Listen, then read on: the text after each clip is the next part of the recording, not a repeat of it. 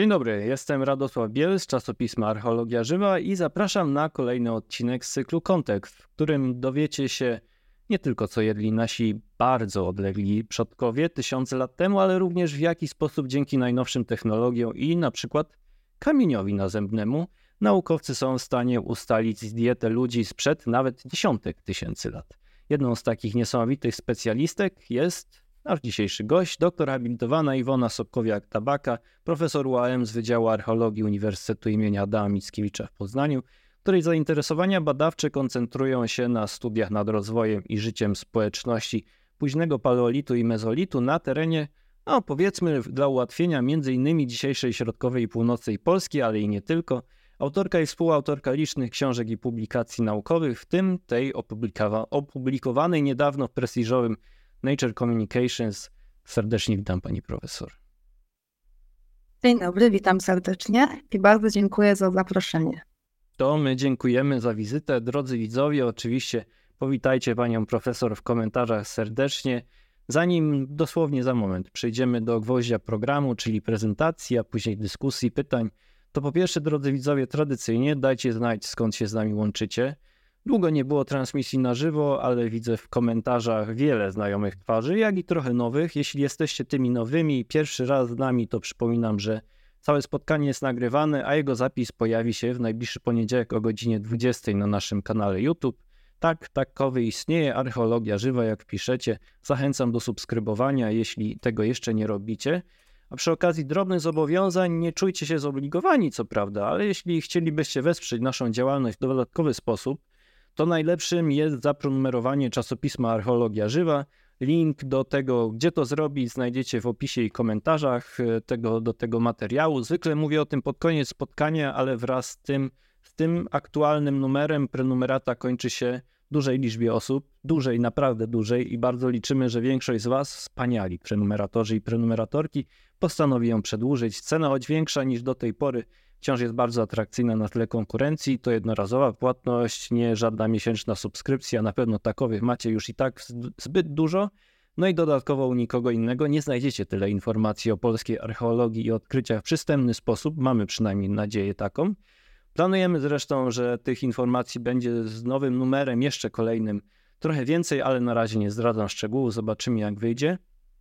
No i to tyle ze spraw organizacyjnych, więc możemy zaczynać danie główne, że tak sobie pozwolę zażartować w temacie.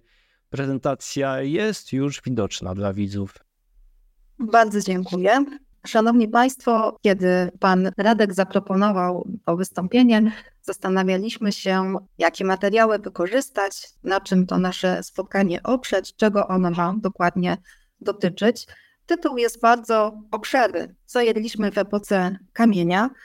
Jak wiemy, epoka kamienia była najdłużej trwającym okresem w rozwoju ludzkości, a ja chciałabym się skoncentrować tylko na wybranych przypadkach, ograniczyć się tak naprawdę tylko do Europy i nie opowiadać wszystkiego, jak poszczególne społeczności radziły sobie ze zdobywaniem pożywienia przez setki tysięcy lat, bo nasze spotkanie nie miałoby końca ale chciałam Państwu pokazać takie rzeczy, które są nowe, dość zaskakujące, co zmieniło się w ostatnim czasie, jak w jaki sposób patrzymy na te społeczności, na, na naszych przodków, co jesteśmy w stanie wydobyć z tych okruchów przeszłości, bo trzeba jeszcze raz podkreślić, że próbujemy rekonstruować diety społeczności, które żyły tysiące, a czasem setki tysięcy lat temu.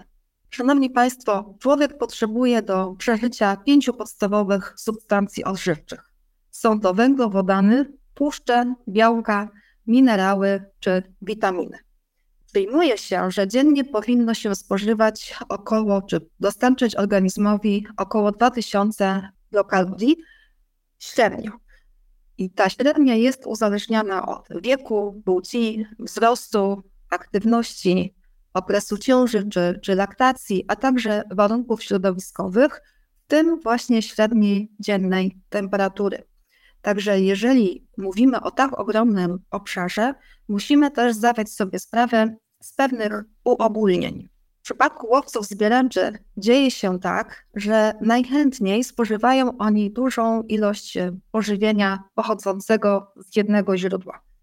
Nawet jeżeli mają możliwość korzystania z wielu zasobów, w tym zasobów roślinnych, i tak najchętniej zjadają mięso, ze względu na to, że dostarcza im ono wysokiej jakości białka, a to z kolei zapewnia właściwy sposób metabolizmu.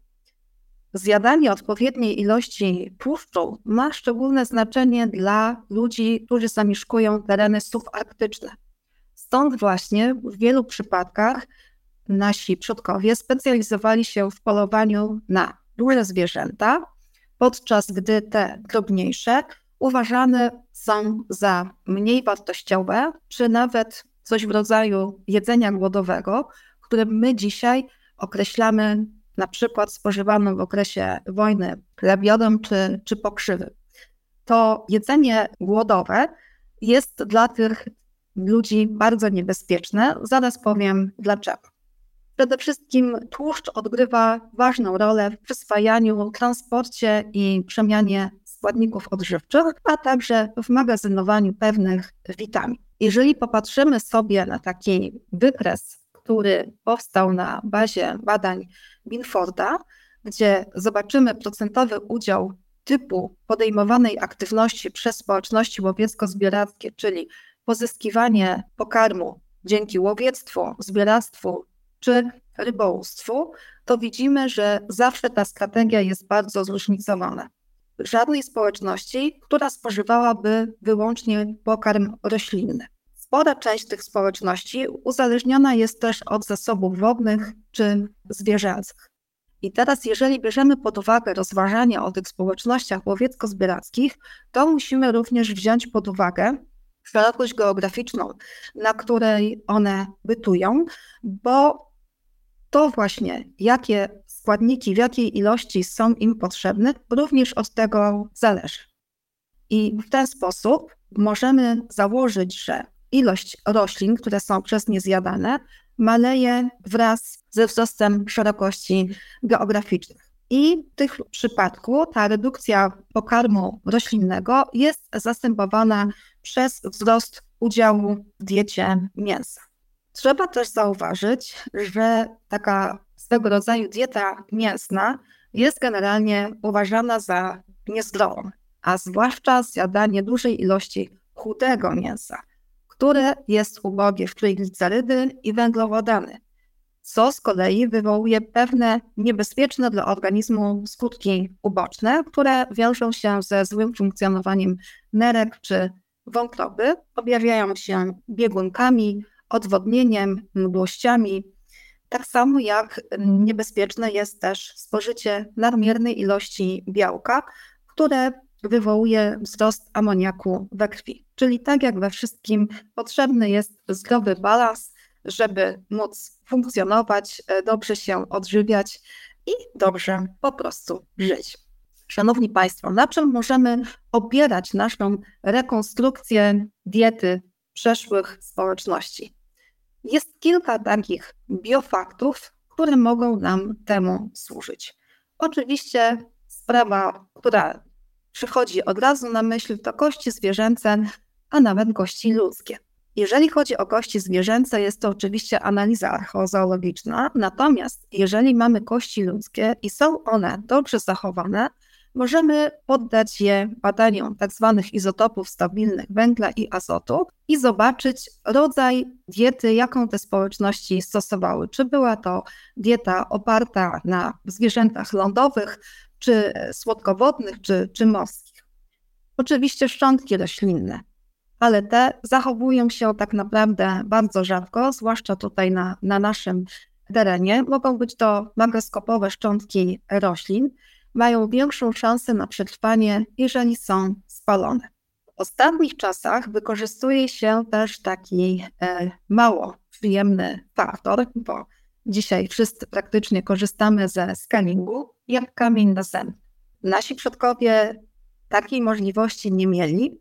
No i dla nas, archeologów i osób, które z nami współpracują, a właściwie dzięki którym my możemy takich odkryć dokonywać, jest ten kamień nazębny analizowany pod kątem zawartości fitolitów, skrobi, krzemek, cząsteczek węgla. O tym wszystkim jeszcze powiem.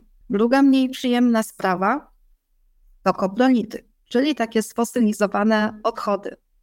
Ludzkie bądź zwierzęce, jeżeli chcemy badać oczywiście dietę ludzi, to muszą być to koprolity ludzkie i o dziwo one dosyć często też się zachowują w, w odpowiednim środowisku, które sprzyja konserwacji takich substancji. Co możemy z tych koprolitów wyczytać? Ano możemy sprawdzić, czy znajdują się tam jakieś szczątki roślin, pasożytów czy fragmentów kości. Mogą to być też, bo to cały czas jest epoka kamienia, młodsza epoka kamienia, musimy doprecyzować, kiedy mieliśmy już możliwość wykorzystywania pojemników ceramicznych, to możemy badać właśnie pozostałości organiczne na naczyniach. Tutaj widzicie Państwo naczynie, na wnętrzu którego jest taki gruby, e, ciemny osad. Ja jeszcze też to e, pokażę. No i tak jak nam się czasem coś przypali, tak przypalało się też tym naszym przodkom, tyle że oni nie dysponowali tak dobrymi detergentami i nie zawsze byli w stanie mówiąc kolokwialnie, doszorować ten, ten e, garnek. Czyli jednak to, że nie były to warunki takie sterylne, bardzo higieniczne, jest dla nas archeologów bardzo dobre. Czego możemy szukać właśnie, jakich pozostałości organicznych na naczyniach, czy też na wytworach krzemiennych, różnego rodzaju narzędziach. Znowu, fitolitów, skrobi, fragmentów piór, ptasich, włosów, a nawet krwi mało przyjemny widok, ale to jest właśnie to, co archeologów i innych naukowców bardzo ostatnio interesuje, czyli kamień nazemny. Kamień nazemny stanowi doskonały rezerwuar różnego rodzaju pozostałości organicznych, które mogą służyć właśnie w rekonstrukcji diety. Są to fitolity po, po lewej stronie, czyli inaczej skrzemieniałe części roślin. Granułki skrobi, pyłek różnego rodzaju roślin, okrzemki, które powiedzą nam, jaką wodę spożywano, czy nawet cząsteczki węgla, które siłą rzeczy musiały się w tym kamieniu osadzać, ponieważ też nikt nie gotował na kuchence elektrycznej, płycie indukcyjnej, tylko po prostu garnki stawiane były w ognisku i te cząsteczki węgla też się unosiły, a są też różne inne pomysły, czym ta obecność węgla mogła być spowodowana. Również koprolity, czyli te sfosylizowane odchody, mogą być re rezerwuarem fitolitów, skrobi, pyłku, tkanek roślinnych, fragmentów kości czy pasożytów. No i jeżeli patrzymy na pozostałości organiczne na naczyniach, tutaj zdjęcie z takiego eksperymentu, który prowadziłam z moją drugą koleżanką, dr Aldoną Kurzawską. I później też właśnie ten osad poddany był badaniom, ale to jest opowieść zupełnie inna i związana z innym projektem. Natomiast są specjaliści, tacy jak na przykład pani doktor Cyna Kubiak-Martens, która potrafi odseparować część organiczną, to przypalenie takie, oglądać pod mikroskopem elektronowym, który daje bardzo duże powiększenia i identyfikować tkanki roślinne. Charakterystyczne ich ułożenie pozwala na identyfikację, jeżeli dobrze jest zachowane gatunku, a czasami po prostu rodziny roślin, które wchodziły w skład pożywienia. Oczywiście pozostałościami organicznymi, ale niewidocznymi będą również lipidy, czyli tłuszcze, które wnikają w ścianki naczynia. Możemy to badać za pomocą takiej niszczącej metody, czyli mielić 1 gram tej właśnie ceramiki, poddawać specjalnej obróbce i wtedy też dowiedzieć się tak naprawdę, co w tych garnkach gotowano. Chciałabym jeszcze Państwa uczulić na jedną rzecz. Tutaj pozwoliłam sobie podeprzeć się ryciną zamieszczoną w pracy kolegi profesora Wilczyńskiego, która ma nam unaocznić tak naprawdę, do czego my, jako archeolodzy, jesteśmy w stanie dotrzeć, analizując akurat w jego przypadku szczątki zwierzęce, ale możemy to tak naprawdę odnieść do różnego rodzaju wytworów, które archeolodzy badają. Mogą być to też szczątki roślinne, mogą być tak naprawdę to również narzędzia krzemienne. Zobaczcie Państwo, jaka na początku pula tych danych jest bogata. Tutaj odnosi się to do zwierząt, które żyją na terenie danej osady. Następnie ta pula materiałów zaczyna nam się zmniejszać wraz z zachodzeniem pewnych procesów.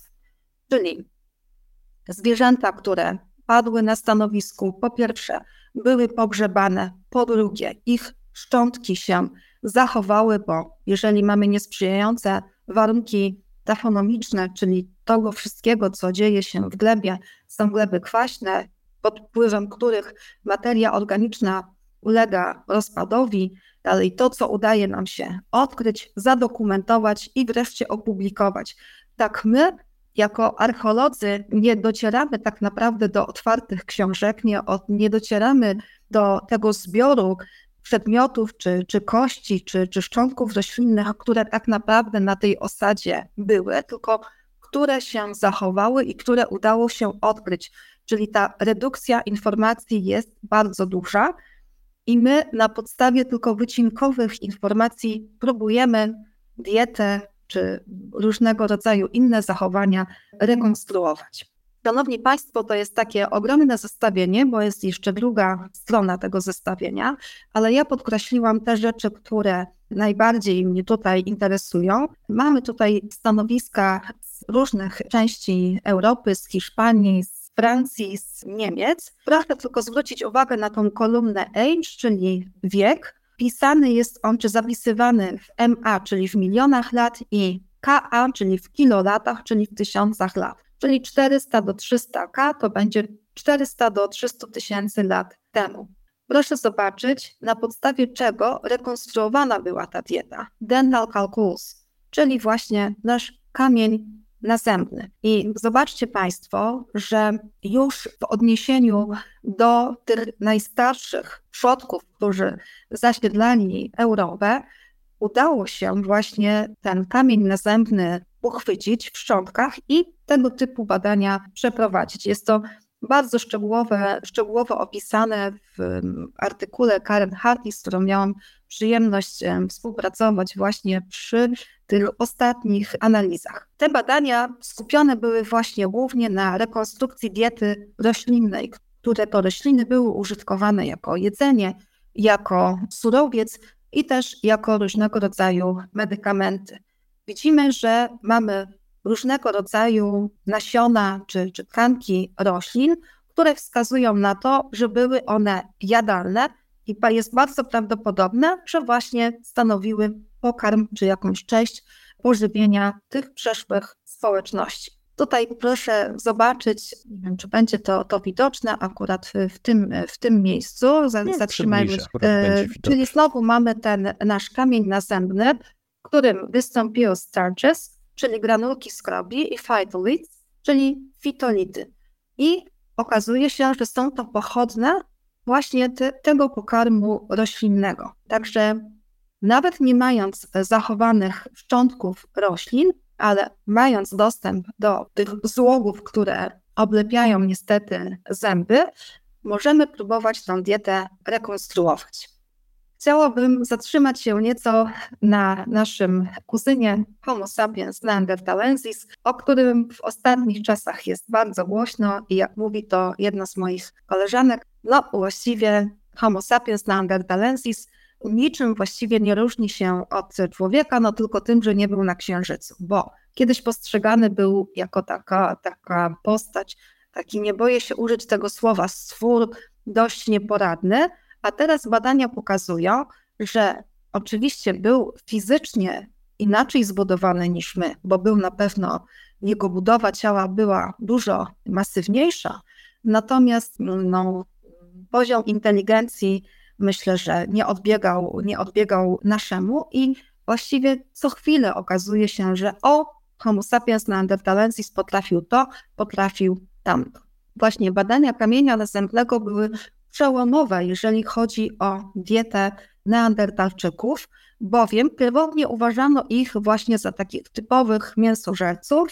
czyli którzy opierali swoją dietę głównie o mięso. I w dużej mierze tak było. Ale właśnie badania kamienia nazębnego pokazały, jak istotną część ich diety stanowiły również rośliny, a w ostatnich nawet dniach ukazały się prace sugerujące, że również Homo sapiens neanderthalensis, który okupował wybrzeża południowej Europy, żywił się owocami morza.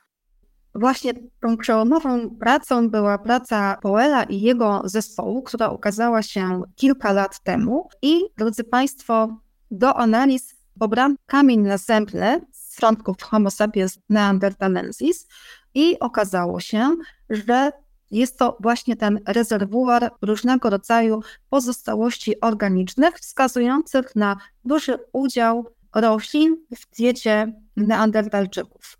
Pod literką L mamy nawet zdjęcie okrzemka, który został w tym kamieniu następnym zauważony.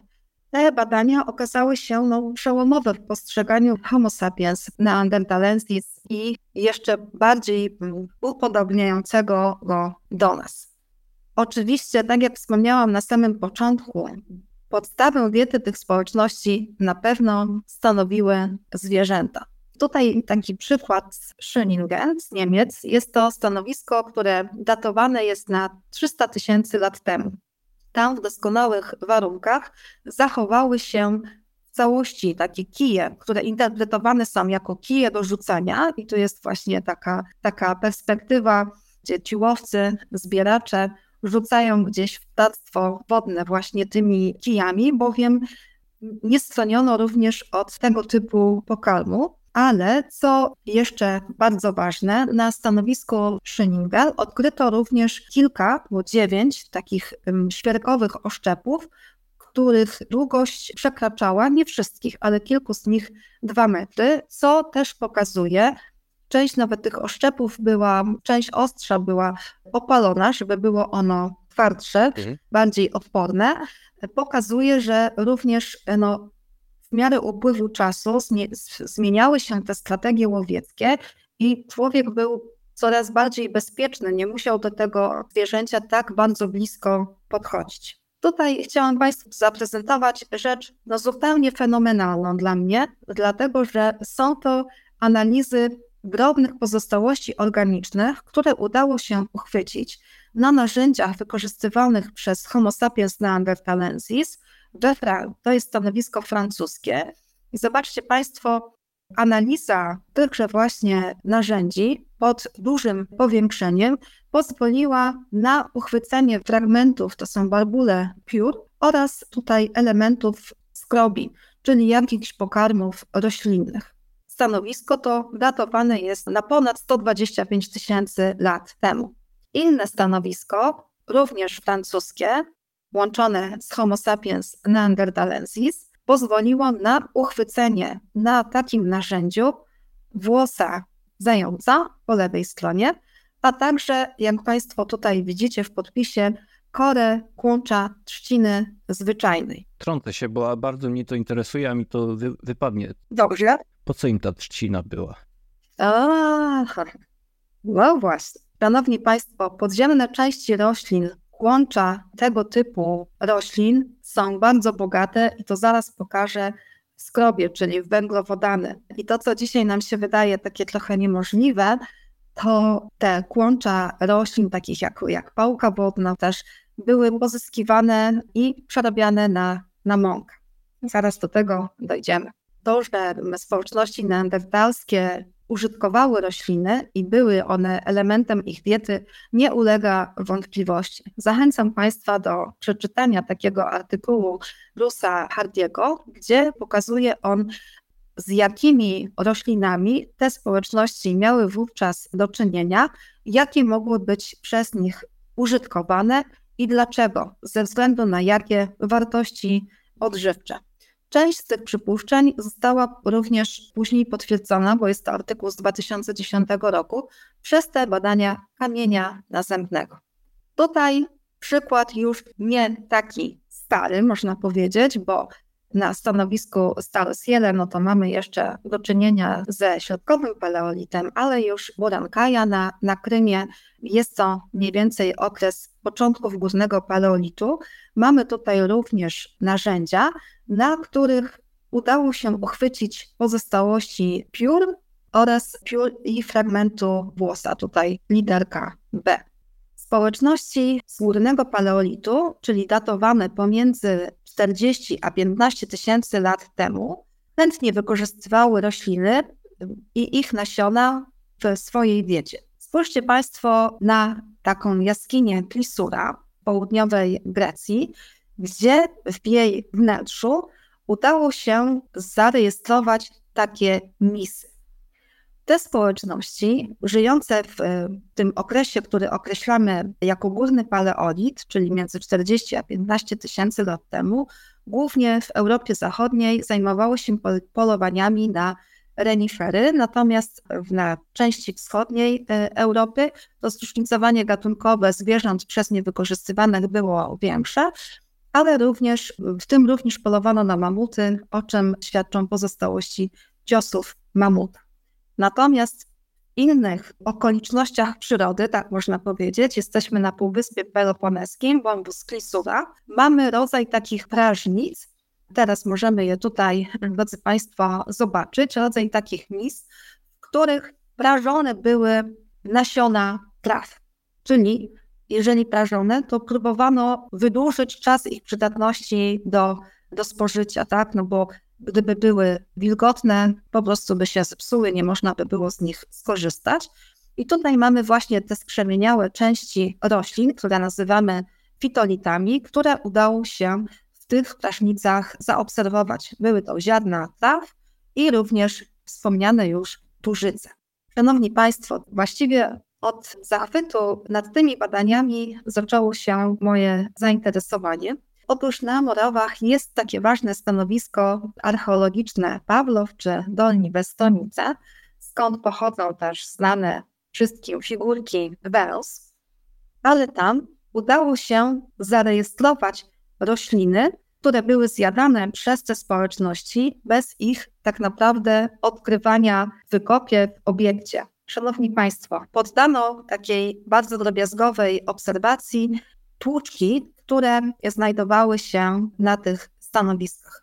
Tłuczki kojarzą nam się zwykle z tym, że za ich pomocą opracowywano surowce krzemienne, żeby przygotować narzędzia. Natomiast te tutaj służyły do rozbijania, uwaga, kłączy podziemnych części pałki wodnej, czy takiej, czy takiej rośliny, której nazwę trudno wymówić, ale jest to podejrzon. Jest to roślina, która obecnie jest zagrożona wyginięciem. Znajduje się tutaj na tym zdjęciu pod pałką wodną. Na dole mamy porównanie wartości odżywczych mąki, jaką możemy uzyskać z kłączy pałki wodnej, z mąką, jaką możemy uzyskać z pszenicy. Widzicie Państwo, że ta kaloryczność jest bardzo podobna i też jak Państwo widzicie, udział węglowodanów jest też bardzo podobny, czyli te społeczności, to poszukiwanie skrobi było takim nieodłącznym elementem życia codziennego, bo są to po prostu węglowodany, które szybko zaspokajają zapotrzebowanie energetyczne organizmu. Jesteśmy już w tej takiej troszkę młodszej części paleolitu, bo mówimy o schyłku paleolitu, czyli mniej więcej o okresie między 15 a 10 tysięcy lat temu, jest takie fantastyczne stanowisko Wilczyce, niedaleko Sandomierza, żeby je umiejscowić Państwu na mapie.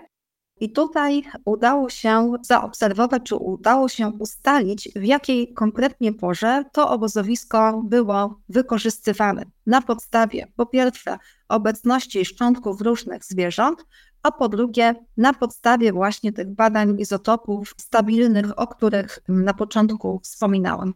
Otóż na tym stanowisku było to obozowisko zimowe społeczności, które archeolodzy wiążą z kulturą marganejską. Zanotowano bardzo dużą ilość kości lisa arktycznego, który raczej nie był zjadany, ale był pozyskiwany ze względu na to piękne pudro. Dalej kości nosorożca włochatego, dzikiego konia, ciosy mamuta, poroże renifera, ale okazało się także, że mamy do czynienia z, ze szczątkami ptaków, w tym właśnie pardwy i mewy srebrzystej i żółtonogiej, czyli oczywiście ssaki były tym elementem podstawowym, ale nie gardzono, żegnywano się również od przedstawicieli awifauny, czyli w tym wypadku pardwy i mewy. Jeżeli chcielibyśmy popatrzeć na te strategie gospodarcze, strategie pozyskiwania pożywienia, pewnie byłoby powiedzieć lepiej, tych, tych społeczności żyjących u schyłku paleolitu górnego, w początkach paleolitu schyłkowego, czyli około 15 tysięcy lat temu, to jeżeli chodzi o właśnie udział roślin w ich diecie. Jeżeli chodzi o tereny Polski, my praktycznie nie mamy tutaj żadnych do tego danych. Ale jeżeli popatrzymy kawałek dalej, jaskini Santa Maria w, w Hiszpanii, w tych warstwach, które odpowiadają temu osadnictwu, występują liczne żołędzie, zwęglone owoce jarzębiny, a także roślin strączkowych, oczywiście roślin nieuprawianych, ale dziko, dziko rosnących. No i Oczywiście wiemy, że żołędzie to jest doskonałe źródło węglowodanów i tłuszczu, bo również chyba z żołędzi chyba był podczas wojny jakąś kawę, mielono te żołędzie. Bardzo możliwe, to, to, widzów, widzowie drodzy, jeśli słyszeliście taką historię i potwierdzacie, to napiszcie w komentarzach. Zaś analogie etnograficzne poświadczają nam, że, że te społeczności bardzo często i chętnie spożywały świeże owoce czy czy suszone, czy też pozyskiwano z nich mąkę. Pan Błażej pisze, że zgadza się. Dobrze, bardzo mi miło. Cieszę się. Szanowni Państwo, tu inny przykład, bowiem e, społeczności żyjące w tych trudnych arktycznych warunkach u schyłku późnego paleolitu, które pierwsze wkroczyły i zasiedliły nizinę środkowoeuropejską po ustąpieniu lądolodu, archeolodzy łączą z tak zwaną ludnością kultury hamburskiej to nie jest ważna tutaj nazwa, ale te społeczności są uważane za łowców reniferów, czyli ich dieta opiera się głównie na mięsie tych ssadów. Wiadomo, że renifery prowadzą okresowe wędrówki, stąd też duża mobilność tych osób, które przemieszczają się w ślad za migrującymi reniferami, które wiemy, że odbywają te wędrówki na wiosnę i na zimę ale na takim stanowisku, które jest położone niedaleko Poznania, 70 km na północ, na jednym stanowisku, gdzie zostało takie obozowisko odkryte, odkryto też pozostałości ogniska i okazało się, że wcale nie było tam kości reniferów, ale różnego rodzaju ryb z rodziny karpiowatych. Był też e, szczubak, a także fragmenty szkieletu zająca polarnego. I teraz my oczywiście wiemy z innych danych, na przykład w Niemczech mamy bardzo bogate stanowiska, na których tysiącami zalegają szczątki reniferów, a tutaj to stanowisko pokazuje nam zupełnie inny model diety. Nie możemy tak do końca powiedzieć, bo musimy też wiedzieć, że ta dieta była różna w różnym, w różnym okresie roku. Więc to stanowisko, to obozowisko w Milkowicach mogło być takim miejscem czy jakiegoś chwilowego pobytu, czy pobytu w innym sezonie.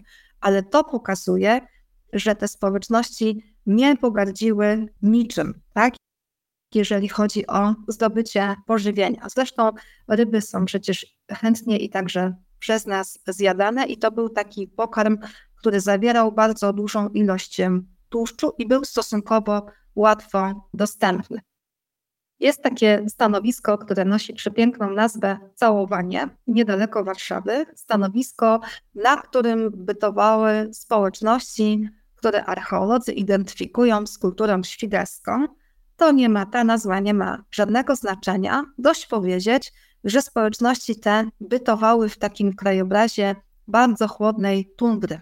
I w jednym z ognisk, które zostały tam zarejestrowane, zostały znalezione, to tak bardzo mądrze brzmi, a Państwo widzicie to w prawym dolnym rogu, fragmenty tkanki parenchymatycznej, czyli tkanki roślin, które w tym ognisku zostały, mówiąc tak bardzo kolokwialnie, przerobione. Czyli według pani doktor Lucyny Kubiak-Martens, te elementy, które tam się znalazły, stanowiły część jakiejś potrawy.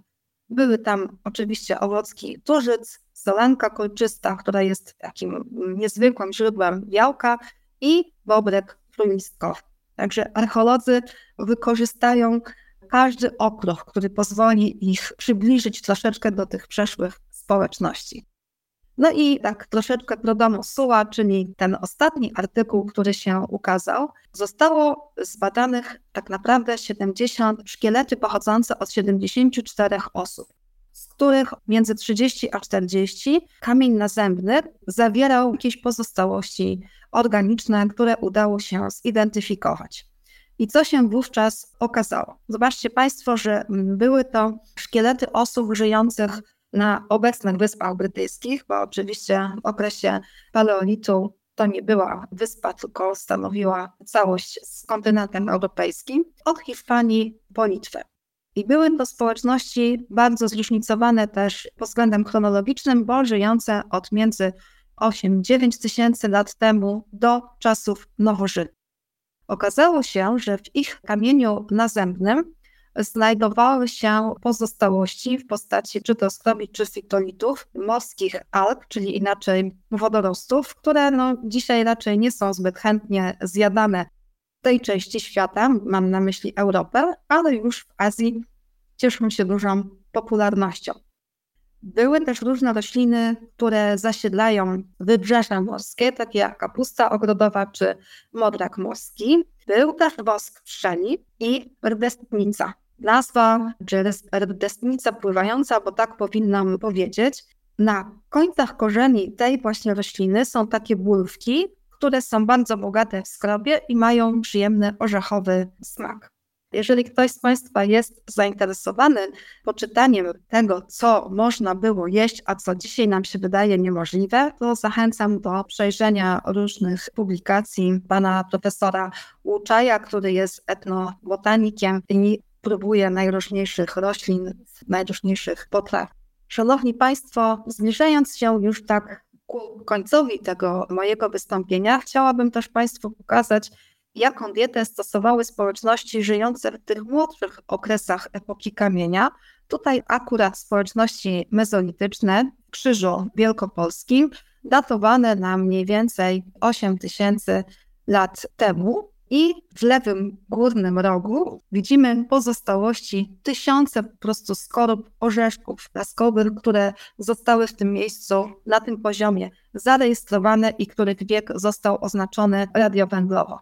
Tysiące kości ryb, a także inne szczątki wskazujące na to, że były również takie duże zwierzęta jak kury, były również przedmiotem zainteresowania tych społeczności, bo wykorzystywano nie tylko mięso, ale też wykorzystywano tak zwane surowce wtórne, których te zwierzęta dostarczały, czyli kości służące później do produkcji różnego rodzaju toporów. Inne ważne stanowisko podobnie datowane Givenchy w Niemczech. I widzimy tutaj, że nawet na tym stanowisku są takie specjalne miejsca, tutaj, gdzie właśnie mamy takie spore nagromadzenie łupinek orzechów. Na tym stanowisku znaleziono też takie podkładki i tłuczki, którymi właśnie te orzechy były rozbijane. To również są niezwykle ciekawe badania dotyczące społeczności, które zamieszkiwały w północno-wschodniej Polsce. Jak Państwo widzicie, mniej więcej, mniej więcej 6 do 7 tysięcy lat temu pobrano do badań kilka zębów osób dorosłych i dzieci. I co się okazało? Że badania tych izotopów stabilnych wskazały na to, że te społeczności spożywały dużą ilość ryb, głównie jesiotów, które zawierają argininę i ta arginina jest dodawana dzisiaj do niektórych past, bo ma działanie przeciwpróchniczne. Jednocześnie szczegółowe badania, takie mikro, mikroskany, uwidoczniły początki próchnicy, których początkowo czy na pierwszy rzut oka nie było widać. To mogło powodować te początki poruchnicy u społeczności, no, które nie jadły tylu słodyczy, ile dziś możemy jeść, które nie spożywały zbóż, bardzo bogatych węglowodany. Były to najprawdopodobniej różnego rodzaju owoce ryna leśnego, a także mógł być to miód, jak pokazują badania hiszpańskie. Społeczności, które żyły u schyłku tego okresu mezolitycznego, a już jedną nogą były prawie rolnikami, bardzo często zasiedlały wybrzeża, bardzo często korzystały z owoców morza.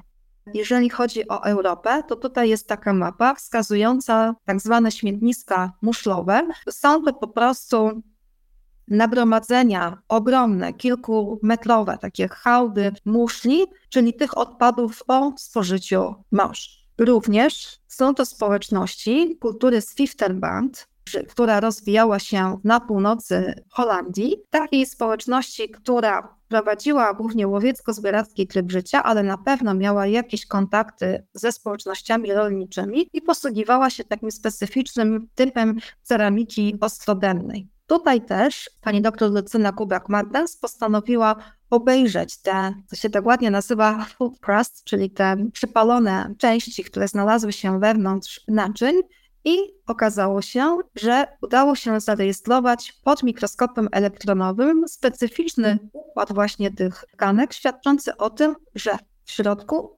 znajdują się pozostałości pszenicy, płaskórki. Rodzaj jakiejś takiej owsianki, tak, tak naprawdę, był spożywany. No i koprolity. Również z tej osady Swifterbrand z północy Hiszpanii zachowało się kilkadziesiąt sfosylizowanych odchodów ludzkich, które tutaj wyglądają tak niewinnie, ale przeprowadzone mikroskany uwidoczniły, że są w nich zawarte, tak jak Państwo tutaj widzicie, zaznaczone takimi różnymi kolorami, na przykład znajdują się w nich drobne kości i kręgi ryb, które nie zostały skrawione i zostały wydalone. Dalej udało się również zaobserwować szczątki roślin. Tutaj właśnie te charakterystyczne struktury wskazują na to, że były to między innymi szczątki grzybienia białego. Właśnie te ziarna są, jeżeli popatrzymy na współcześnie żyjące społeczności łowiecko-zbierackie, czyli te rdzenne społeczności Ameryki Północnej, to jedno z tych plemion, klamat, opierało swoją egzystencję, podstawy utrzymania na tych nasionach grzybieni, z których również można było przygotowywać mąkę.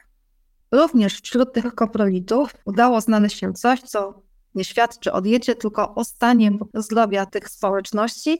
Widzimy tutaj jaja wosołówki, ogólnie tasiemca i różnego rodzaju nicieni. No i drodzy Państwo, coś, co powiem bardzo nieskromnie, kilkanaście lat temu zrewolucjonizowało nasze spojrzenie na społeczności rolnicze, to właśnie udowodnienie za pomocą analiz lipidów, które osiadły na ściankach naczyń, w tym przypadku naczyń sitowatych, że społeczności wczesnorolnicze, te, które dopiero tak naprawdę uczyły się, jak uprawiać zboże, jak hodować zwierzęta, wykorzystywały już te ich surowce wtórne w postaci mleka, a ponieważ były to społeczności, które pierwsze spotkały się z, z mlekiem krowim, to dzisiaj duża część z nas ma kłopoty z trawieniem laktozy i tak było też w przeszłości. Żeby obniżyć ten poziom zawartości laktozy, wykonywano sery i kilkanaście lat temu no był to taki artykuł, który który w sposób już bezsprzeczny potwierdził za pomocą wyników analiz chemicznych, że właśnie te naczynia charakterystyczne służyły do produkcji ser. No i drodzy Państwo, społeczności neolityczne, akurat jest to z jednej też osad z, z Kujaw, Oczywiście można by mówić bardzo, bardzo dużo o tym, jaką stosowały dietę roślinną, no bo już wiemy, były zboże, nie tylko róż, różnego rodzaju inne rośliny, ale mimo wszystko stara miłość nie rdzewieje i zobaczcie Państwo, że zjadano nie tylko mięso, ale także rozłupywano gdzie tutaj u nasad te, te kości, po to, żeby stworzyć szpik kostny, który przed konsumpcją był pieczony. No i szpik kostny oczywiście stanowi cenne źródło kalorii i składników odżywczych. Bardzo dziękuję. I my również bardzo dziękujemy. Tutaj toczy się cały czas dyskusja na parę wątków takich przeważających zdecydowanie. Myślę, że wszyscy są pod wielkim wrażeniem świetnej prezentacji. Pewnie oczekiwali, że będzie parę obrazków zwierzątek, roślinek, a tu fachowa jak zwykle wiedza, tylko u nas takie rzeczy, ale myślę, że tym bardziej są zadowoleni. Bardzo dużo widzowie piszą o tym, e, co tam, co tam różne rzeczy mogli jeść. Chwalą się też, co sami niektórzy jedzą na kolację. Powoli zaczynam być głodny, ale myślę, że jakoś dotrzymam do, do końca. Na początek mały off-topic, bo tutaj bardzo dużo osób jest z różnej części Polski. Zacznijmy więc parę pozdrowień. Jeśli nas oglądacie na YouTubie, nie chcecie słuchać, cóż to za miasta nas oglądają, to możecie sobie spokojnie przeskoczyć. Ale dla pani Małgorzaty pozdrowienia, która musiała iść na nockę, się, żaliła się nam na Facebooku, więc wspieramy myślami, by szybko minęła ta nocka. Pani koleżanka Beata z Muzeum Górnośląskiego w Bytomiu pozdrawia serdecznie. Pisze, że mi, miło widzieć e, naszą e, prelegentkę. No jest Kalisz, jest zimna woda, Ojców, Chorzów, Złotowo koło Piły, Brzoza pod Bydgoszczą, Olsztyn. Pan Roman napisał pozdrowienia z Torunia, a zaraz po tym pisał pan Rafał Bydgoszcz macha przyjaźnie sąsiadom. Nie wiem, czy tak przyjaźnie, znając e, jakie stosunki są pomiędzy tymi miejscowościami. Jest pani Dominika z Walii, Bogaczewo, stolica kultury bogaczewskiej. Nie do końca stolica, ale eponimiczne stanowisko jak najbardziej. Jest też e, pewien pan, który nie, nie, nie powiem, żeby nikt mnie nie ukamienował później na YouTubie. Pisze, że u niego dalej niewiele się od epoki kamienia zmieniło, więc jakby co to może opowiedzieć, jak to jest u nich. Oczywiście domyślamy się, że to tylko żart, jak najbardziej. No i ta kawa z żołędzi zrobiła furorę. Regnum Barbaricum profil niezastąpiony, który jak zawsze, no najwyraźniej i tacy barbarzyńcy, y, w cudzysłowie, ich y, interesują. Pisze, że mąkę z żołędzi dodawano do zwykłej również w roli wypełniacza, ale co za zdrowe nie było. Pani Grażyna pisze, że tak, nawet teraz robią kawę z żołędzi. I pan Andrzej nawet pisze, że Japis, producent ziół z Podlasia, sprzedaje kawę z żołędzi. Czy nie jakiś, to chyba nie jest nazwa firmy. A pan Jacek z kolei ciekawostką rzucił, że żołędziówkę pijał nasz Chopin. Czego to się można dowiedzieć? Tak jak mówiłem, parę wątków jest. Zacznijmy od tego, co, co zostało wspomniane, może i nie trzeba będzie długo opowiadać. Kwestia serów.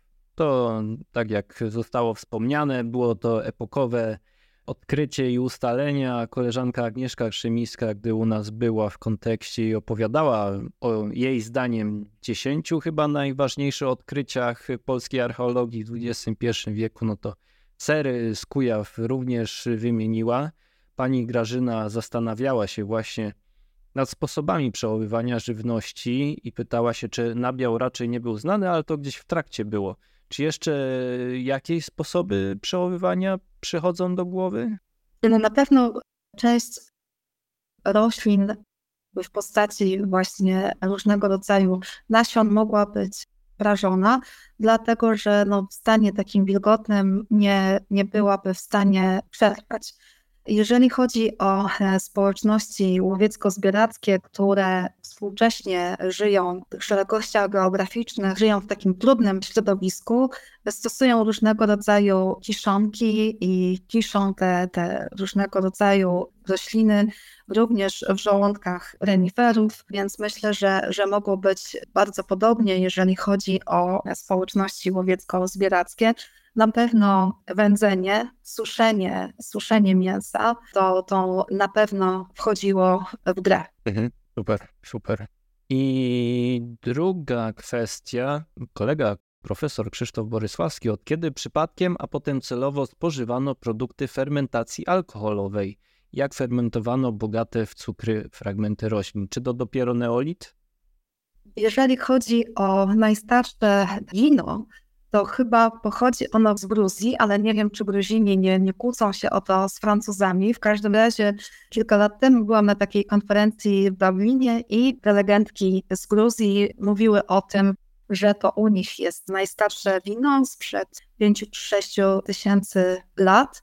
No oczywiście ludy stepowe fermentowały mleko końskie, czyli tak zwany kumys, no ale tutaj też mamy fantastyczne odkrycia naszych kolegów z Polski i opracowań, i opracowań tych odkryć przez panią dr Lucynę Kubiak-Martens, która opisała produkcję piwa w Egipcie starożytnym. Tak? Tak, tak. Także Polakom się udało też to odkryć.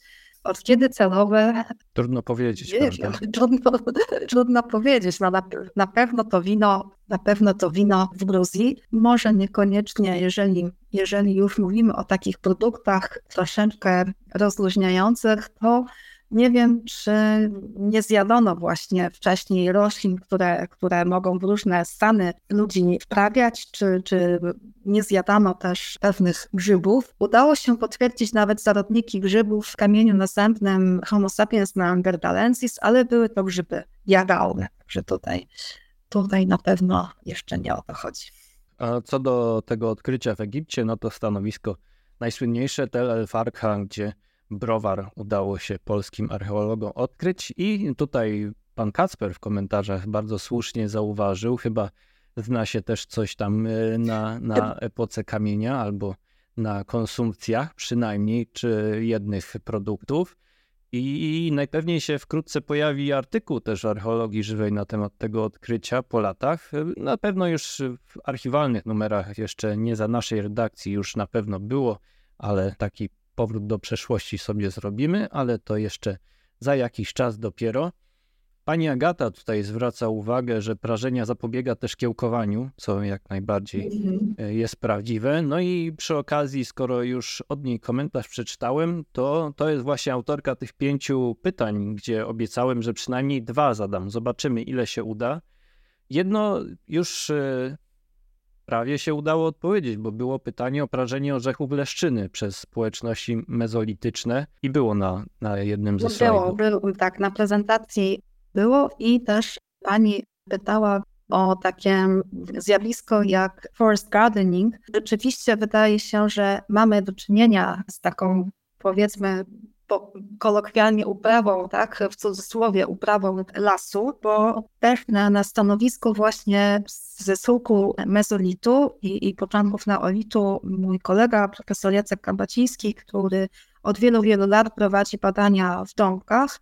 W jednym z wykopów została zarejestrowana ogromny, ogromny pień leszczyny, który nie mógłby być taki duży, gdyby nie był sukcesywnie, nie były gałęzie obcinane. Także wydaje się, że jak najbardziej takie ingerencje były wprowadzane. Mówi się też o takich celowych wypaleniach, żeby po pierwsze uzyskać jakąś przestrzeń. Na takie też obszary wkraczała później specja, tak, taka charakterystyczna paproć, ale na pewno udaje, udaje się zbierać te okruchy i pokazywać, że ta ingerencja w tą, w tą przyrodę miała miejsce. Tak, pani Katarzyna tutaj właśnie też zwraca uwagę, że leszczyna to bardzo fajny materiał do plecenia i budowania, więc. Oczywiście. No jak tak, domyślamy się, że korzystano na wszelkie sposoby ze wszystkiego, jak tylko się dało. Każdy fragment wykorzystywano, czegokolwiek. Przy okazji tych pytań jeszcze od pani Agaty, spożycie mleka i jego przetworów, no to wspominaliśmy o, o serach. I jeszcze to jedno Niech będzie. To najbardziej skomplikowane, chyba że jest to bardzo, będzie to bardzo długa odpowiedź, to wtedy przeskoczymy. E, o różnicę w spożywaniu ryb i owoców morza pomiędzy ludnością mezolityczną i neolityczną oraz zmiany związane z wpływem kulturowo-genetycznym na społeczności neolityczne ze strony społeczności mezolitycznych, szczególnie podczas załamania się kultur neolitycznych i wzrostu wpływu ludności pierwotnej. Czy to osobny wykład trzeba popełnić na ten temat? Czuję się trochę jak na egzaminie na czwartym roku studiów. To jest skomplikowane pytanie. Tak, możemy przeskoczyć, nie ma sprawy.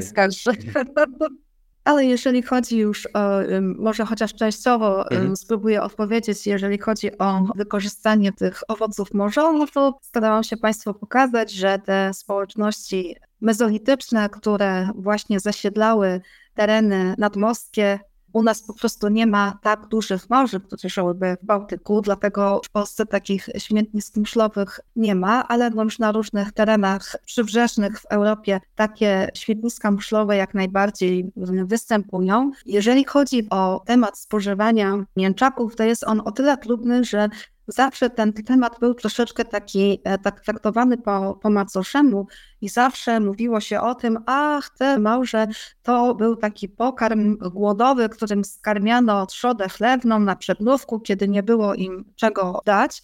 Tymczasem okazuje się, i tutaj znowu mała prywata i ukłon w stronę mojej koleżanki, dr Aldony Kurzawskiej, z którym miałam przyjemność opublikować jakiś czas temu artykuł, również były inne współautorki, o jednym z takich znalezisk z Kieksza, gdzie w jednej z jam, to już jest epoka wczesnego brązu, znaleziono rodzaj takiego śmietniska muszlowego, bardzo grubą warstwę zbitych muszli, które najprawdopodobniej, a na to wskazuje budowa tego obiektu, były wcześniej podgrzewane, żeby pozyskać ten miąższ ale również jeżeli chodzi o obiekty neolityczne, czy to związane ze społecznością kultury wstęgowej rytej, czy z kulturą pucharów lejkowatych, takie świetniska muszlowe, tylko w trochę innym wydaniu, nie takie jak na Wybrzeżu, są w Polsce znajdowane. I nie chcę tutaj uprzedzać, ale myślę, że, że moja koleżanka niebawem się tym tematem zajmie mocniej. no to wspaniale, to wspaniale. Mam nadzieję, że pan Silvan, bo on też właśnie pytanie o mięczaki zadał, jest usatysfakcjonowany i tą odpowiedzią. Bo choć jeszcze tutaj się dopytywał, y, że jemu chodzi, bo pytał się, czy z terenu tak. dzisiejszej Polski znane są znaleziska świadczące o tym, że przodkowie spożywali ślimaki lub małże, ale chodzi mu o takie występujące w rzekach lub jeziorach. Tak, jak tak. najbardziej. Tak. tak, jak najbardziej. To są te najbardziej popularne skójki i jest takie stanowisko, gdzie tutaj się czuję trochę nieswojo, bo wchodzę w buty koleżanki Aldony Kurzawskiej, ale ona opublikowała taki artykuł. Jest, jest to stanowisko Lutol Mokry, gdzie to są już czasy kultury łużyckiej, gdzie w wypełniskach wielu, wielu obiektów była taka lita warstwa, gruba warstwa pozostałości po, po małżach. Niektóre miały ślady nadpalenia, dlatego że według niej tak jest najłatwiej otworzyć, żeby ta muszla się otwarła. Także jak najbardziej mamy ślady konsumpcji tych dóbr, które były blisko. I wracając jeszcze do tego stanowiska w Kiekszu, tam również zostały wykonane takie specjalne pomiary, które pozwalają nam stwierdzić, w jakim sezonie te muszle były, nie muszle, tylko małże były pozyskiwane. I te właśnie badania wskazały, że były zbierane właśnie wtedy, kiedy miały być zbierane, czyli jesienią, kiedy były największe, a nie jak mówiła ta obiegowa teoria, że na przednówku dawano mhm. zwierzętom, żeby jakoś przeżyć. To, to, to nie tak. Mhm. Super. I wspominaliśmy o tym przy okazji stanowiska o wspaniałej nazwie całowanie. Zresztą temat całowania też się pojawił w komentarzach, bo o tym e, kamieniu nazemnym i różnych rzeczach ktoś się zaczął martwić, że oddech był nie do końca najlepszy. Ktoś z kolei zasugerował, że mogli jeść zioła, żeby to w jakiś sposób poprawić. I rzucić dziegieć. I rzucić dziegieć. O, no to proszę. Są bryłki dziegciu z widocznymi śladami zębów i, i one datowane są już na kilka tysięcy lat wstecz, a takim ewenementem jest rekonstrukcja, nie wiem czy to w odniesieniu do człowieka dobrze brzmi, ale tak zwanej loli.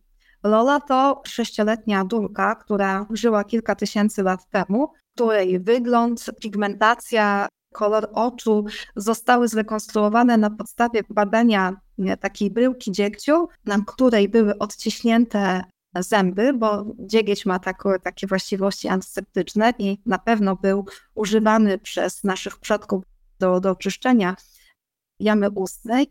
Tam zachowało się DNA i te badania pozwoliły powiedzieć nam, kto ten dziegieć żuł. Mhm. Niesamowite, naprawdę. Jeszcze było o przetwarzaniu do celów konsumpcyjnych. Pani Grażyna zastanawiała się, jak żywność roślinną. Pani Teresa pytała się z kolei, kiedy, czy, czy możemy ustalić, kiedy mniej więcej zaczęto mielić ziarna i w jaki sposób je później przetwarzano. To jest, to, to pytanie nie sprawia mi kłopotu, ale musimy pamiętać, że to się mogło odbywać w różnych częściach świata w różny Oczywiście. sposób. Jeżeli chodzi tutaj o nasz kontekst, nomen omen, to na pewno mamy takie pierwsze, może nie tyle są pożarne, co takie kamienie w, w jednym z, na jednym ze stanowisk uważanych za najstarsze miasto, Wierycho, czyli już kilka tysięcy lat temu, 9-10 tysięcy lat temu.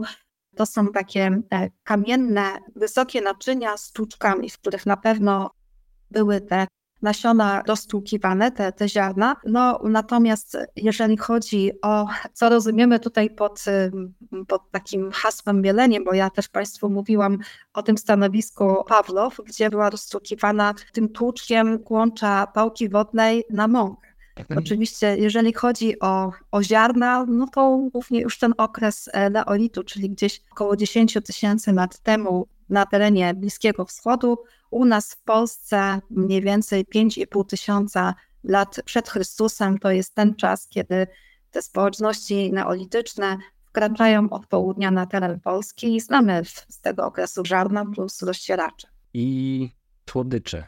Zastanawiają się, czy co na słodki ząb mogli sobie tutaj owoce, jabłka, jagody. Tutaj padło w komentarzach, że jabłka to trochę późniejsze są, że sin do nas przyszły.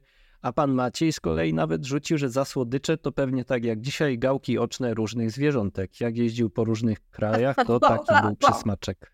Znaczy nie, nie, jabłuszka to mamy już dużo, znaczy nie wiem o jakim, jaki tutaj okres miał ktoś na myśli, ale, ale wśród społeczności kultury pucharów lejkowatych, czyli jest to środkowy neolit, są znaleziska zwęglone, znaczy jabłek, które zachowały się w stanie zwęglonym, tutaj na przykład z Kujaw, no na pewno, drodzy Państwo, owoce jak najbardziej, ale to, o czym już mówiłam, że również mieliśmy w tym kamieniu nazębnym wosk pszczeli, że najprawdopodobniej to, co spowodowało początki próchnicy u tych społeczności mezolitycznych, to właśnie miód, Wosk pszczeli został również, nie wiem czy o tym powiedziałam, odkryty w trakcie tych badań związanych z produkcją serów, także myślę, że, że to, był, to była też jakaś alternatywa. Kiedy podpłomyki, to, to, mm, które, które musiały być produkowane, no bo to jest wszystko z, z, z z mąki, to można potraktować jak słodycze, bo one naprawdę przyczyniły się do wzrostu próchnicy. One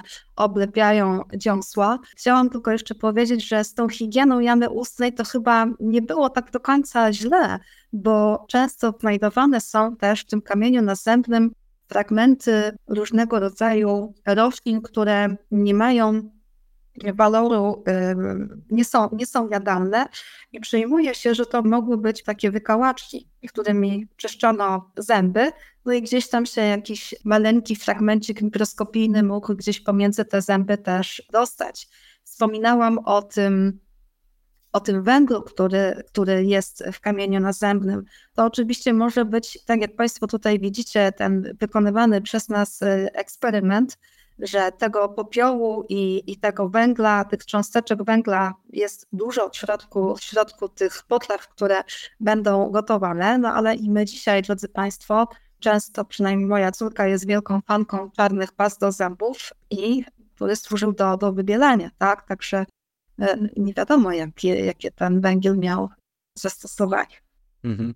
Przy okazji jabłek, to te, teraz ja sobie taką lekką prywatę pozwolę zrobić. W komentarzach pani profesor Agnieszka Czekaj-Zastawny napisała, że najstarsze jabłko mamy obecnie z Gwoźca, z kultury, z te stanowiska kultury Agnieszko, serdecznie Cię pozdrawiam i bardzo dziękuję za tę informację. Tak, i tutaj jeszcze tylko dorzucę, że w najnowszym numerze Archeologii Żywej artykuł pani profesor i jeszcze dwóch innych autorek można znaleźć o pierwszych rolnikach, między innymi też ze stanowiska właśnie Woźców. Agnieszko, gdybym przeczytała, a przed wejściem na antenę powiedzmy, rozmawiałam z panem, panem Radkiem i mówiłam, że muszę kupić właśnie ten, ten tom. Gdybym przeczytała, byłabym mądrzejsza, a tak opóźniłam wprowadzenie jabłek do diety i tym, co ja znałam, to była kultura pucharów lejkowatych i e, stanowisko zarębowo na Kujawach. Ja się szczerze przyznam, że nie pamiętam, czy tam o jabłku jest właśnie wspomniane, ale tutaj może zaraz w komentarzach zostanie, bo to już e, te, te numery jednak trochę szybciej musimy robić, zanim one przejdą przez cały proces, więc niektóre szczegóły mi mogą wypaść. I jeszcze tutaj dopytuje się już parę osób, pan Arkadiusz i pan Andrzej przede wszystkim, dopytują się, co z kanibalizmem. Temat na osobny wykład. Chyba tak. Ale jakieś Chyba tak. y, przypuszczenia tak nie. To są rzeczy, które tak naprawdę są bardzo trudne do, do weryfikacji. Mhm. Jak ja 27 mm, lat temu rozpoczynałam swoją przygodę z archeologią, byłam studentką pierwszego roku, to mieliśmy zajęcia, na których informowano nas, że jaskinia Maszycka na terenie Polski, związana ze społecznościami kultury magdaleńskiej, jest tam pochowanych 16 osób, które w bardzo dramatyczny sposób odeszły z tego świata, ponieważ była to eksterminacja całej tej grupy. Nowsze badania pokazały, że nie 16, a 9 osób i że te ślady, które są na czaszkach, wcale nie są śladami związanymi z jakimś celowym uśmierceniem tych, tych ludzi, tylko są to ślady mm, rodzaju jakiegoś skalpowania. Dla tych społeczności spotykamy się z tym, że były chowane same y, czaszki. Mhm. Także y, z tym to chyba ja bym się jednak trzymała, bo chyba to w każdej kulturze jest pewien rodzaj tabu. Nie wiem, czy można jakoś stwierdzić, że, że ktoś spożywał mięso. Porzućmy ten temat. Po prostu porzućmy ten temat. Będzie już ostatnie pytanie chyba. Pan Mariusz zastanawia się, z tego co go uczono, to pamięta, że polowanie, a potem konsumpcja mięsa były mocno celebrowane. Czy dobrze go uczono? nie jesteśmy w stanie za bardzo stwierdzić, w jaki sposób mogłyby być celebrowane. To chyba są tylko takie hipotezy, prawda? Tak, to głównie opiera się na tych badaniach aktualistycznych, etnoarcheologicznych, Musimy pamiętać, że, że te ludy to nie są żywe jakieś skamieniałości. Oczywiście jest to dla nas bardzo pomocne, żeby zobaczyć, jak w pewnym środowisku, które jednak wpływało na, na sposób zachowania, oczywiście nie determinowało, ale wpływało w jakiś sposób na, na zachowania tych, tych ludzi, jak, jak, jak to wyglądało. Natomiast w materiale archeologicznym to, to jest trudne do, do stwierdzenia. Mogę tylko powiedzieć, że jedna z moich takich ulubionych, popularno-naukowych książek, napisana bardzo dawno temu przez Farleya Mułata, Ginące plemię, kiedy on po II wojnie światowej mieszkał przez trzy lata z Inuitami i odbywało się polowanie na, na renifery, to rzeczywiście było to bardzo celebrowane. Cieszono się, że taką dużą ilość mięsa udało się zdobyć. No i pierwsze, co zrobiono, to wycięto język renifera, podano jeszcze taki ciepły Farleyowi Mołatowi, który nie mógł okazać obrzydzenia, no i dokonał konsumpcji, ale już kończąc swój pobyt tam, kiedy zobaczył, jak te renifery wyglądają, ile, ile niestety pasożytów w ich ciałach bytuje, powiedział, że nigdy nie zrobi badania na obecność pasożytów w swoim organizmie i trochę mu się Nie dziwię się zdecydowanie. Pani profesor Czekaj Zastawny tutaj właśnie pisze, już zdradza szczegóły, co będzie w kolejnym numerze. I tak jak pisze, że jeśli pan redaktor pozwoli, o diecie pierwszych rolników będzie w następnym numerze naszego czasopisma. Oczywiście to już zostało ustalone, ja pozwalam i jak najbardziej przyjmuję z wielką przyjemnością, ale jest seria publikacji w literaturze naukowej, a przy okazji tych jabłek właśnie pani Beata zwraca uwagę, że też E, nieco młodsze jabłko pochodzi z Lasu Stockiego, stanowisko 7 na Lubelszczyźnie, kultura lubelsko-wołyńska, więc tych jabłek ci u nas bez liku normalnie. Czyli, czyli młodsze niż to e, ze tak, stanowiska to pani profesor, ale starsze niż to, które ja wymieniłam. Tak, tak mi się wydaje. Tak. tak, przy okazji Neandertalczyków jeszcze tutaj czuję się w obowiązku, bo mieliśmy patronat medialny, mamy cały czas, bo ta książka cały czas istnieje no to było wspomniane o tym, że nowych rzeczy cały czas y, się dowiadujemy, a przynajmniej przede wszystkim zmienia się obraz postrzegania tego Neandertalczyka i parę bardzo dobrych, popularno-naukowych książek niedawno powstało. Krewniacy, jak nie tak. wiem, czy miała okazję pani profesor czytać, no to właśnie. Oczywiście. Mieliśmy przyjemność, zwrócono się do nas o patronat medialny, więc jeśli kogoś interesuje temat Neandertalczyka, no to polecam książkę Krewniacy. No ale autorkę muszę sobie yy, krewniacy, szybko tutaj Neandertalczyk. Krewniacy, życie, miłość, śmierć i tak. sztuka Neandertalczyków, pani Rebeka Wrak-Sykes. Wydawnictwo Pruszyńskie i Spółka, bardzo znane wydawnictwo. Tak, ja wcześniej zdążyłam kupić już książkę w oryginalnym wydaniu, ale w naszej bibliotece mamy y, wydział, znaczy uniwersyteckiej, tutaj naszej y, wydziałowej, tę i tę wersję. Super. O, pan Błażej pisze, że krewniacy są super, więc cieszę się, że i innym się podoba. I a propos jeszcze właśnie literatury dodatkowej na sam koniec, może parę książek wspominaliśmy w trakcie, pani profesor przede wszystkim wspominała, coś e, moglibyśmy takie podsumowanie powiedzieć? Tutaj jeszcze tylko dorzucę tych, tych najważniejszych, najciekawszych, które polecić można osobom. Dorzucę jeszcze tylko, że pan Piotr tutaj pisze, pan Łuczaj ma swój profil na YouTubie, na którym pokazuje przeróżne jadalne rośliny. Od niego dowiedział się między innymi o zupie od, podagrycznika. Musiałem się zastanowić, jak, jak to przeczytać. I co oprócz tego? To oczywiście zależy, co, co naszych gości interesuje. Jeżeli chodzi o te starsze epoki, gorąco poleciłabym książkę April Noel, która pisze Growing Up in the Ice Age, czyli próbuje zrekonstruować, jak wyglądało dzieciństwo w epoce kamienia. Ta książka ukazała się dwa lata temu. Dla mnie to jest absolutny must have. A e, było mi bardzo, bardzo miło, bo miałam okazję April poznać, a tym roku, we wrześniu, uzyskała ona nagrodę European Association of Archaeologists, nagrodę za najlepszą książkę archeologiczną. Także E, serdecznie Państwu e, polecam. Może nie ma aż tak dużo o, o diecie, ale jest e, sporo o naszych przodkach, jak wyglądało dzieciństwo, czy, czy było trudne, czy nie, jak możemy, w jaki sposób możemy próbować szukać tych dzieci w materiale archeologicznym. I, i jest to niezwykła podróż w przeszłość. Super, a coś o diecie? Może ta książka o koprolitach bardzo mi się podobała. Książka o koprolitach jest fantastyczna. Nie wiem, czy jest widoczna. Jest widoczna, tak. To jest książka, która ukazała się w ubiegłym roku, pisana pod redakcją pani dr Lucyny Kubiak-Martens i Marilyn van der Linden, Neolithic Human Diet i właśnie są to studia bazujące na badaniach koprolitów, bardzo, bardzo obszerne, tych tych koprolitów jest cała taka baza, jest, e, jest kilkadziesiąt. Plant-based um, cooking e, jest też taka książka wyda, wydana przez wydawnictwo Sidestone, mogę powiedzieć, przepraszam tak, bardzo. Tak, tak, spokojnie. Sidestone Press.